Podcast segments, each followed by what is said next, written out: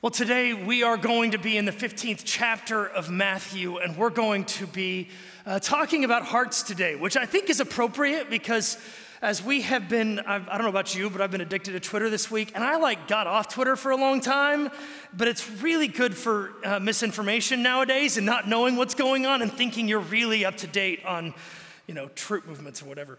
Um, and yet, today, I've been praying for. Uh, I've been praying for a lot of things this week. I've been talking to some people for whom uh, they like experienced the Cold War firsthand because that was going away while I was growing up. And there's a part of me that, that thinks it's a little weird because we're kind of back to the geopolitical world of my parents' childhood when my parents were my age now. And that's an odd it's an odd thing to see the world go backwards. And I think we've actually heard a lie in the world that, you know, history always moves in an easy and better direction. And that's just not true. Actually, when you read Revelation, you read the history of the world, there are all sorts of bad things that can happen on a regular basis. And Jesus lived in a world where, while they had the Roman Empire was big, there was always the fear of destruction, always the fear of displacement, always the fear of what's happening right now in Ukraine. And so, uh, to this week, I've been pondering and praying about this passage, and I've realized this passage about our hearts and about who God is and what God was doing in our world is, uh, is right. Because these are the last moments uh, before Jesus sets his face towards the cross. The last moments before Jesus turns his face towards Jerusalem and, uh, and it undergoes, uh, well, tragic and cruel suffering, death, and then, of course, triumph and resurrection in the end of times. But before it, there was three years of ministry. Three years of ministry where he, um, uh, where he was teaching. And what's funny is, in many of those years of ministry, he tried to keep it a secret who he was, but it became more and more difficult. There were crowds that kept showing up because they'd heard someone who'd been healed. They'd seen that God had power, this Jesus had power, and they went, Well, I want some of that. So every time he went somewhere, he was followed. In fact, the image you see behind me uh, is an image of Tyre and Sidon. That's where the second half of the 15th uh, chapter of Matthew takes place, where Jesus even leaves Israel and is inundated by crowds. He goes to really the beautiful place in the Mediterranean and he is covered by clouds, by crowds, because even the non-Jews, this is modern day Lebanon, uh, it's stunning. That really, it's a place where I'm like, man, if I were God, I'd hang out there too. It's beautiful, but even there, people inundate him. And regularly, it's one of the themes of Scripture that Jesus tries to kind of escape the crowds to go and pray, escape the crowds to gain a moments of clarity in the midst of all the chaos. But the more that Jesus uh, taught, the more they realized there's something different about this guy, the more that he healed. Even though in the Gospels, every time he was in a Jewish town and he healed someone, he said, Don't tell anybody. Don't tell anyone the power that I have. Don't tell anyone any of that because you have no idea what's about to come. And so, uh, in this passage in Matthew 15, we realize that Jesus is creating a confrontation for himself by simply being who he is, by proclaiming truth, living it out, and boldly calling out some pretty powerful people. So, the 15th chapter, I'm not going to read the opening part, I'm just going to tell you what happens. Jesus is teaching, and Pharisees come and they say, uh, uh, Jesus, uh, uh, I have some questions here about why your people aren't actually following the, the, the, restrictions that we've laid upon people for ritual purification. Literally, they go, why don't, your, why don't your disciples wash their hands? Now, before you get there, this is not a bacterial cleansing scenario okay? This wasn't on their list of things that they were worried about. This is not a Purell conversation. This is a ritualistic, do you kind of uh, demonstrate your cleanliness before you eat? Not cleanliness in, I'm literally, I'm doing all the things to wash my hands uh, of bacteria, but am I doing all the rituals that the Jewish leaders had placed on them to appear clean to an outside people? There's a huge difference that we're going to find here in the difference between the outside cleanliness or appearance and the inside of their hearts. And so the Pharisees called Jesus' disciples out for not following all of their minute descriptions about how they're supposed to maintain outward purity. And Jesus goes unleashed. For the record, if you think Jesus was just nice and cuddly, you should read the Gospels. There were numerous times, now he offered grace, don't get me wrong. There was like insane grace. But often preachers don't like talking about kind of some of the harder moments of Jesus. Uh, they're like, well, Jesus showed grace to this person, but to the Pharisees, he was actually pretty brutal. In fact, this is one of those places where they say, why aren't you following the ritualistic kind of minutia that we've created? And Jesus responds and says, huh, yeah, they don't do that. My disciples, that's not them. You know what you don't do? You don't care about your heart. You have ignored the commandments to honor your father and mother. You've ignored the commandments about loving your neighbor. Sure, my people haven't done the kind of technical things, but you've ignored what actually matters, you hypocrites. He drops the mic. Actually, before he does that, he quotes Isaiah. I'm going to quote Isaiah, but I want you, before I do so, I want to tell you every time that Jesus quotes the Old Testament, uh, you ought to understand that Jesus invokes more than just the words that are written there. So here's an example, not that I'm using, them, not for today, but I'll preach it also later. But an example is when Jesus is on the cross, he cries out these words in Aramaic, Eloi, Eloi, lama sabachthani. And in all, the all your Bibles, it translates, and they say which is translated to, and then they give the translation in Greek, which translates to, My God, my God, why have you forsaken me? If you ever heard that phrase and wondered how could Jesus be forsaken by God, one of the answers to that, there are more than one answer, but one of the answers to that is he's quoting Psalm 22, which begins, Eloi, Eloi, lama sabachthani. My God, my God, why have you forsaken me? Which then continues to describe a scenario of execution. And I mean, literally, it talks about how the bulls of Bashan encircle him and they count his bones and they pierce his side. Like, you can't read Psalm 22 and the Gospels when he quotes Psalm 22 and go, oh, Jesus meant you to understand the whole thing. So, Jesus is talking with the Pharisees and he quotes Isaiah 29. And Isaiah 29 is both brutal in his takedown of the Pharisees, but if you continue, has a really cool piece about the nature of God. I'm going to tell you what he quotes, and then I'm going to read further. He quotes Isaiah saying, The Lord said, These people come near to me with their mouth and honor me with their lips, but their hearts are far from me. Their worship of me is based merely on merely human rules they have been taught. That's where he ends his quotation right there to the, to the Pharisees. Uh, he ends it there, which is a pretty big mic drop of like, yeah, the Old Testament prophets blamed you, Pharisees. That's what just happened. But he continues, and it's even more profound. Therefore, once more I will astound these people with wonder upon wonder. The wisdom of the wise will perish, the intelligence of the intelligent will vanish. Woe to those who go to great depths to hide their plans from the Lord, who do their work in darkness and think, Who sees us? Who will know? You turn things upside down, and this is what I love. All right, we're gonna move this here for visual. You turn things upside down as if the potter were thought to be like the clay.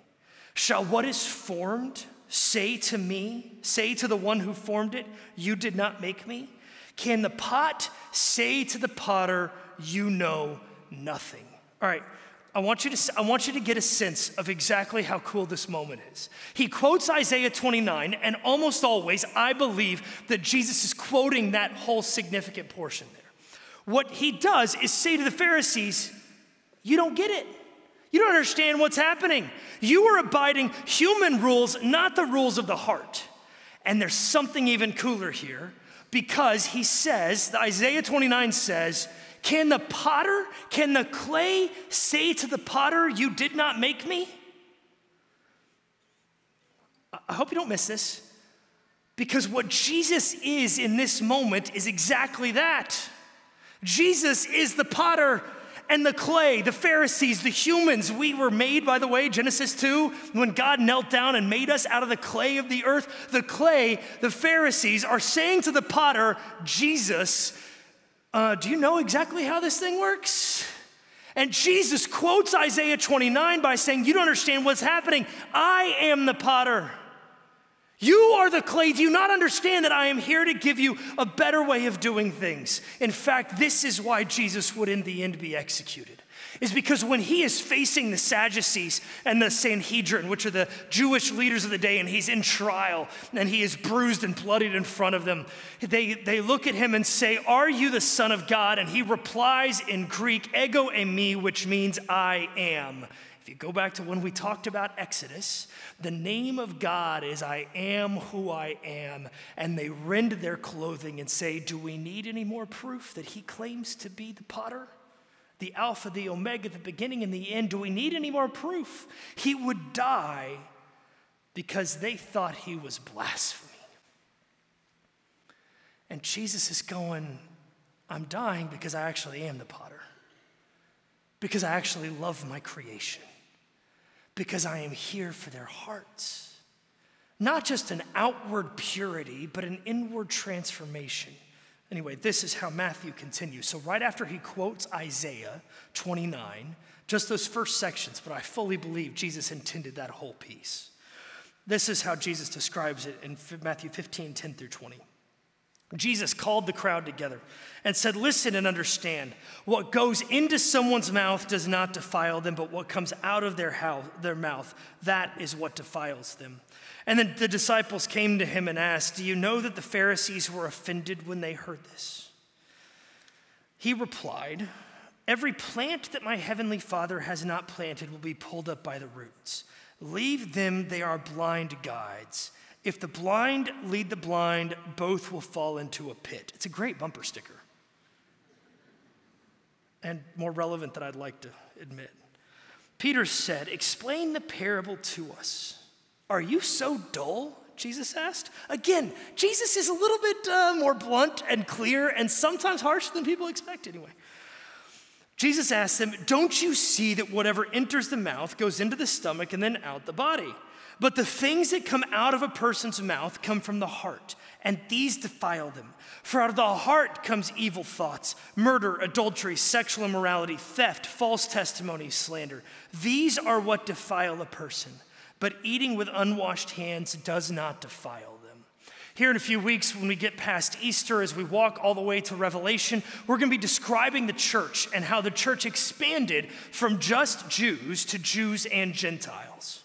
And this is one of those key places where Jesus telegraphs that that's about to happen. It's about to happen where not just Jews, but Canaanites, Romans, anyone from all over the world is now included in the covenant of God. This this uh, really cool thing where Jesus is expanding, or when you go back to the, to the Genesis 12, and when God made his first covenant with Abraham, this promise that through Israel, all the nations of the world shall be blessed, Jesus is telegraphing that actually it's not about the outward purity. Later, it'd be a debate about circumcision. It'd be a debate about whether you can eat bacon or not. It would be a whole series of discussions about outward purity. And Jesus is laying his stake not on outward purity, but on the heart. Because isn't it the heart that actually makes everything else go?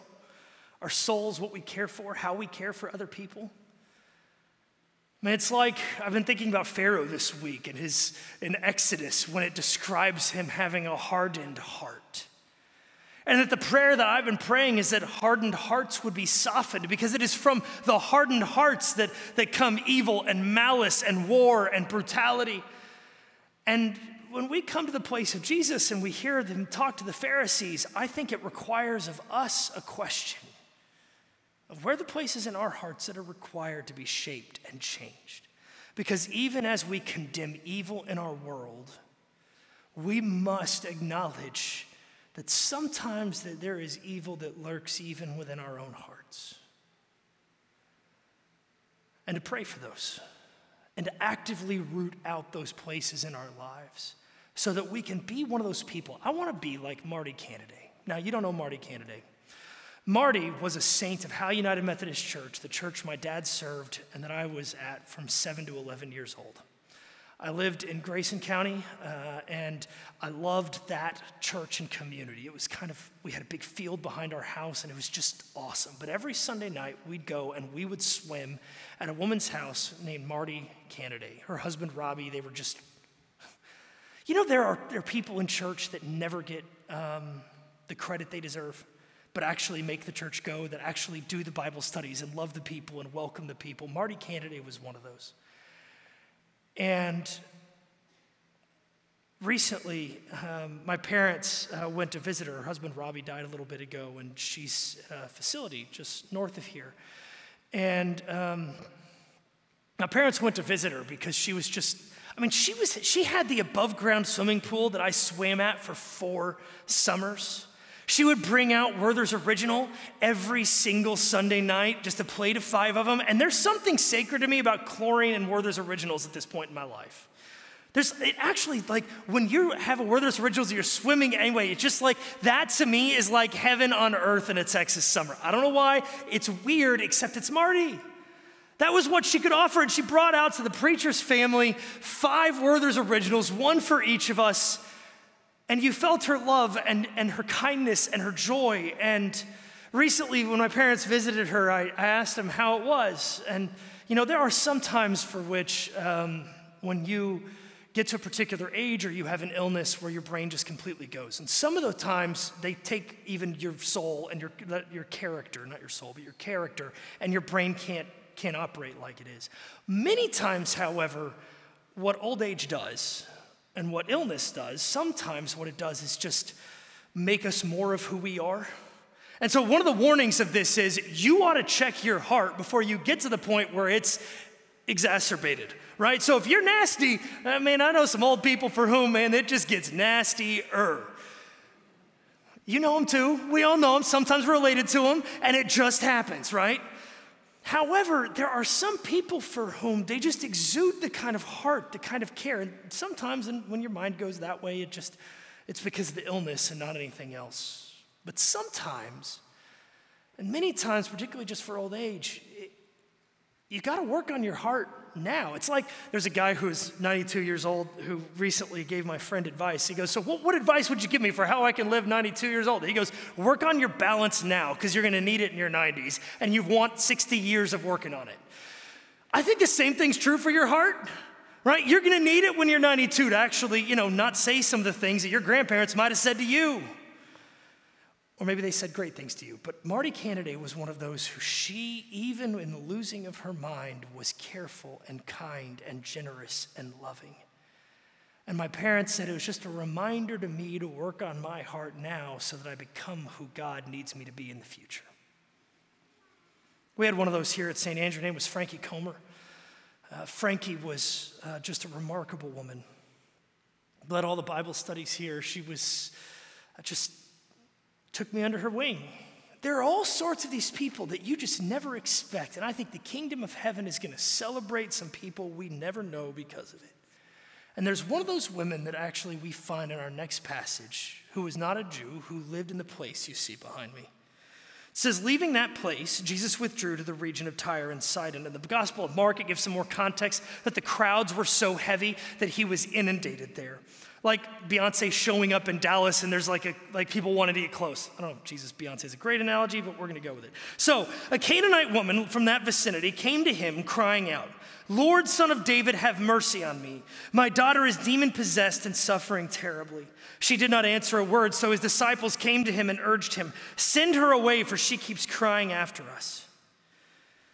There are times, by the way, a number of times where the crowds were so big that even they kicked away little kids, and Jesus said, Let even the little children come to me. But Jesus actually says something weird here. He responds not out of compassion in this moment, but rather with his mission, where he answered, I was sent only to the lost sheep of Israel. The woman came and knelt before him. Lord, help me, she said. He replied, It is not right to take the children's bread and toss it to the dogs. This is one of those passages, by the way, that most preachers don't preach, and I want to preach even those hard pieces because you're going to read the Bible and wonder, what do you make of it? And this is one that is way more powerful and less rude than it first sounds. Okay? One of those is the word dog there does not mean every other place that you have dog in scripture besides this and Mark, where they tell this precise story, is actually a story about mongrels, like nasty dogs in the street. This is the only place this word occurs in the entire New Testament, and it means beloved lapdog. This is like your, your beloved, um, I don't know, I've got a purebred golden retriever at home, and while I don't treat him like I should, like run him as often as I should, it's that kind of image, like beloved family member. But you ought to understand that in Israel, they treated everyone who wasn't a Jew like a dog. They said, Well, you don't count. You're not one of the children of Abraham. And so, Jesus, in this instant, I don't believe, is ridiculing her, saying, I think you're a dog, but actually testing her and saying, They all say that you don't count, and she pushes back. Great saints of God, I think, push, push back for the kingdom of God. And it says, Yes, it is, Lord. Even the dogs eat the crumbs that fall from their master's table. And then Jesus said to her, Woman, you have great faith. Your request is granted. And her daughter was healed at that very moment. What you have here is the question of Jesus' mission of he was sent to Israel. And in fact, next week, we're going to see him turn his face towards Jerusalem. We're going to see him walk to die as the Messiah of Israel. But also, as this woman was one of the first fruits of it, the realization that he was also the Lord of the Gentiles, that he was everybody, and she showed that she had a heart of faith. And I believe in our world there are a lot of people who have, of, who have passports and those who don't, of who, have, uh, who live in privileged places and those who don't, of those who have um, easier times. And I, I've felt a little guilt at how easy my life has been this week watching the news. And yet God came for each of them. Because the story of the gospel is that he turned from that conversation where she said, It is right, Lord, that even the dogs get the crumbs from their master's table. And Jesus says, You're right that it is. And he goes and he marches towards the cross. He marches towards the cross where he dies for your sins and mine and the sins of everyone we've ever met. Of Russians and Ukrainians, of people in Plano and Frisco and Carrollton, of every single person you know, that God gave himself for each of And so today we come to this place of Scripture realizing that the culmination of Jesus' teaching was going to end up resulting in his death. And yet, as he did it, he did it for me, and he did it for you, and for us to stand up to a world and say, There is good, and Jesus is Lord. Would you pray with me? Gracious God, I ask for your spirit to come into this place. God, I pray for those places that are war torn and difficult right now. I pray for those times when we are worried more about how we are seen and whether we posted the right thing on social media, whether we have signaled our virtue sufficiently when you, O oh Lord, look past it. When you see the insides of our souls, God, would you heal us that we might, as you did, be faithful no matter what the consequences are. God, we love you and we trust you. And we ask you to bring our hearts to you. Amen.